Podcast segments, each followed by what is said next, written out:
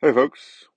This is Jesse Cope back with another episode of the American Soul Podcast. Hope y'all are doing well wherever y'all are, and whatever part of the day you're in. I sure do appreciate y'all joining me. Give me a little bit of your time, as always.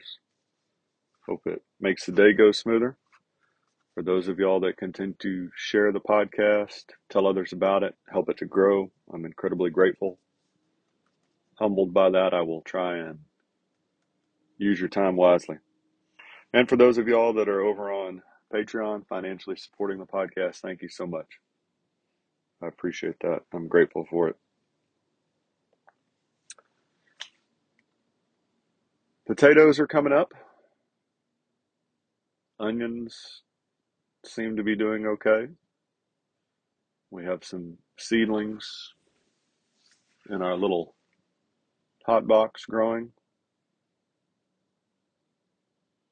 And as my daughter noted the other day, everything seems green. So green, I think were her words. So, a lot of stuff going on out and about. Trying to think of anything else. I think that's about it right now. So, Father, thank you for this time to record this podcast. Thank you for the people that listen to it and share it. Be with them, be with their families. Guide us all, bless us, help us to do your will. Help us to seek you and your kingdom and your righteousness first, always. Help us to love you with our whole heart, mind, soul, and strength, to love our neighbors as ourselves. Thank you for all your many blessings that you've bestowed upon us, both individually and as a nation. Forgive us our sins. Forgive us for turning away from you and going our own path. Forgive us for not following your commands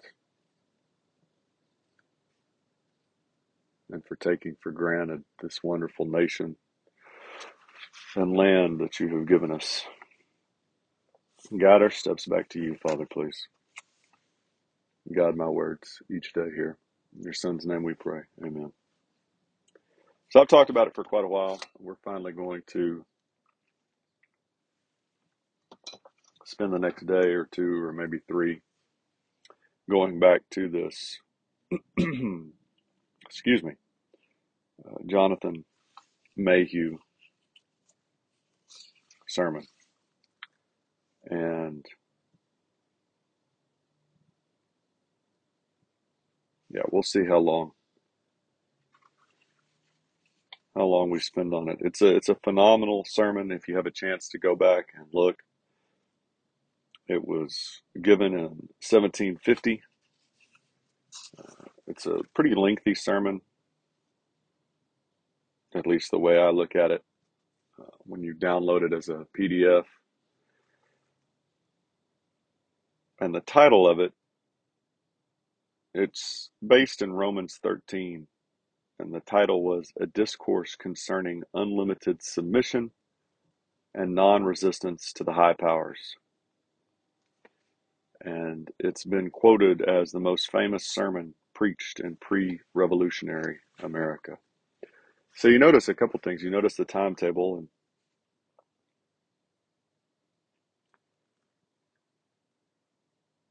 20 years before the revolution, 25 years, give or take, before we really got into it. Uh, but it's often referred to as the catechism, catechism, sorry, of the revolution. And I'm going to take this first little excerpt actually uh, from 100 Bible Verses That Made America by Robert J. Morgan. But the excerpts from the sermon you, you can find online, as I said, in a PDF. It's pretty easy to find it. But I'm going to read this first little bit is just a paragraph written by Mr. Morgan in his book. It's a great book, by the way. If you don't have a copy, I don't use it as often as I do the other resources that I talk about on this podcast frequently, but it is a very good resource. So the first the verse from Romans 13:1 let every soul be subject to the governing authorities for there is no authority except from God and the authorities that exist are appointed by God. And so, one of the problems that I've had personally over the years, particularly my adulthood, is trying to square what to me was obviously a heaven supported event, the revolution, because there were so many instances where we should have lost and didn't, where something should have gone wrong and it didn't, or where something was going wrong and it miraculously, truly, miraculously turned around. Squaring that with this idea that we're supposed to render obedience to the authorities that God put in place. Obviously, this was a concern for the colonists at this time because this was such an influential sermon. And so, this is the first little paragraph out of Morgan's book. Without America's pre revolutionary preachers, it's hard to conceive of the 4th of July. In his book, A City Upon a Hill How Sermons Changed the Course of American History, Larry Witham wrote During the decade long Puritan Great Migration, 90 Puritan ministers made the Atlantic crossing. They all preached in the same plain meeting houses, of which 220 were built in the 1600s. In the next century, nearly 10 times that many went up. By the American Revolution, New England had more clergy per population than anywhere else, and these five generations of clergy delivered at least 5 million sermons. A churchgoer listened to 7,000 sermons in a lifetime. These sermons often touched on themes of liberty, freedom, and obedience to God.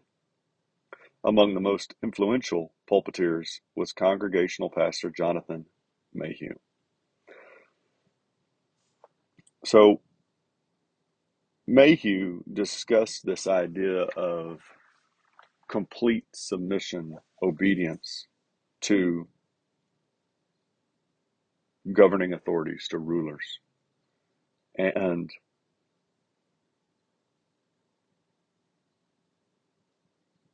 whether we had a responsibility to obey governing authorities even when they acted evilly, even when they acted against God's commands. For those of y'all that know the New Testament, there's a couple places where the disciples, apostles, different ones make the comment to the religious authorities, at least, you decide is it is it right for us to obey you or to obey God? And that's always been my end result in my own head of, of these questions. At the end of the day, the bottom line, the real bottom line is we have a responsibility to obey God above all else. And so, if you get in a situation, if we get in a situation, as our founders did, where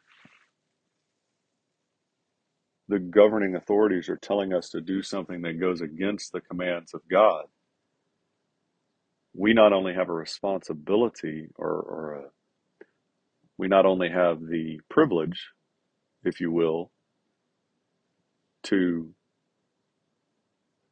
stand up against those evil principles, we have a responsibility to. And it's it's abundantly clear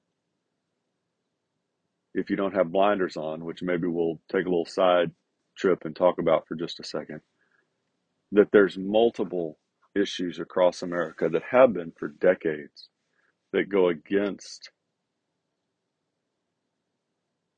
God's commands, against the principles of God. Jesus Christ said the greatest two commands love the Lord your God with all your heart, with all your soul, with all your strength, right? Love your neighbors yourself, one and two. Hear, O Israel, the Lord our God, the Lord is one. Amen. Right? And so, right off the bat, the decisions about separation of church and state go against God's command, against Jesus Christ's command. And if you've listened to this podcast for any length of time, you know they go against what our founders said to begin with. The left, as they did with the Treaty of Tripoli and as they've done so frequently, took a little bitty piece of a little bitty piece of a piece and twisted it to mean something it never did. We've talked about that here before, but so rejection of God, right? That obviously goes against God's commands. Abortion, murdering the least of these, slaughtering innocents, ripping them apart. There's a great little clip I saw recently a woman talking about uh, a young black man sometime during the civil rights movement. I wish that I could remember his name right now. I can't. I wasn't familiar with him before that little clip. Was accused, rightly or wrongly, it doesn't even matter, of whistling at a white woman and was beaten to death so thoroughly that his face was almost unrecognizable and his mother wanted a open casket and of course the pastor and, others were appalled at that said you know your your son is i don't think you want to do that. She said oh no i do because i want people to see what's going on. And so they did and it had a dramatic effect not just on that community but on the nation. And this little clip this woman was talking about this and said we need to do that with abortion people say well that's too gruesome. That's that's too harsh a reality. No we need to show that because if you see a little baby their face with their arms and legs ripped off or their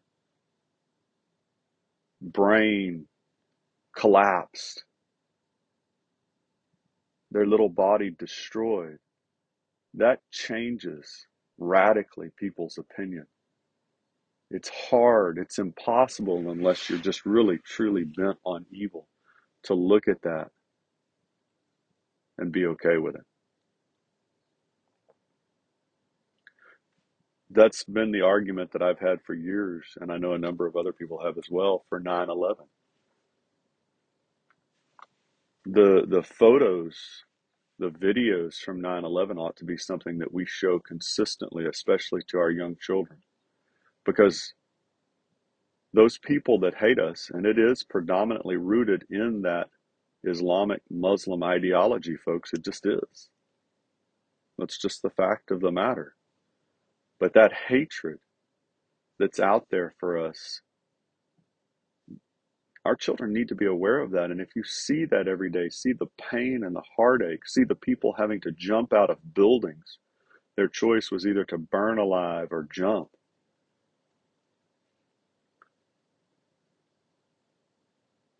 That makes it much harder to ignore reality.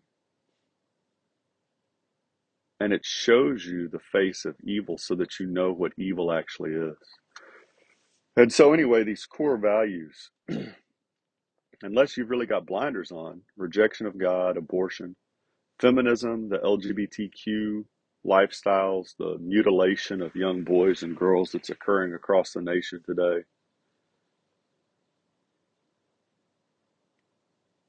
illegal immigration, the, the flooding of our nation with criminals and terrorists who don't respect our laws and have no desire to become part of our culture and share our principles and our values.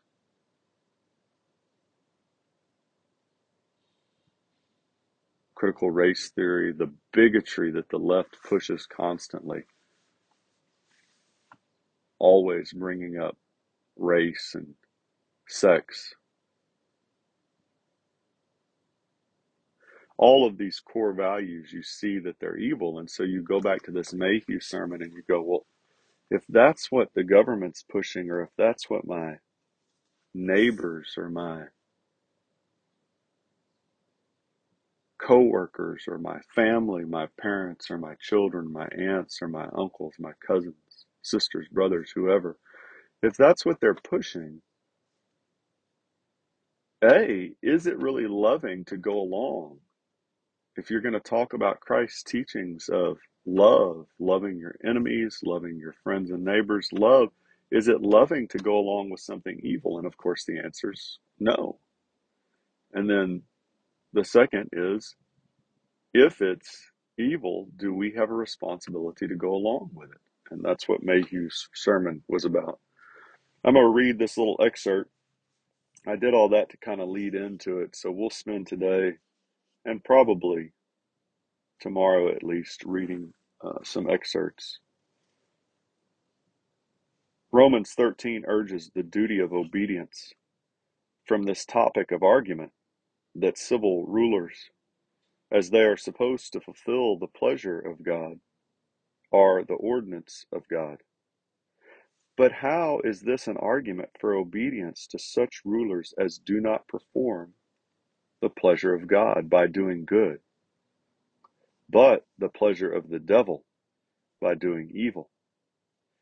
And such as are not, therefore, God's ministers, but the devil's.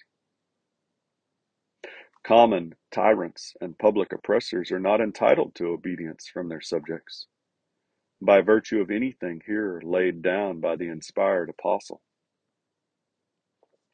This is coming from Paul's command again in Romans 13. When once magistrates act contrary to their office, when they rob and ruin the public, instead of being guardians of its peace and welfare, they immediately cease to be the ordinance and ministers of God, and no more deserve that glorious character than common pirates and highwaymen.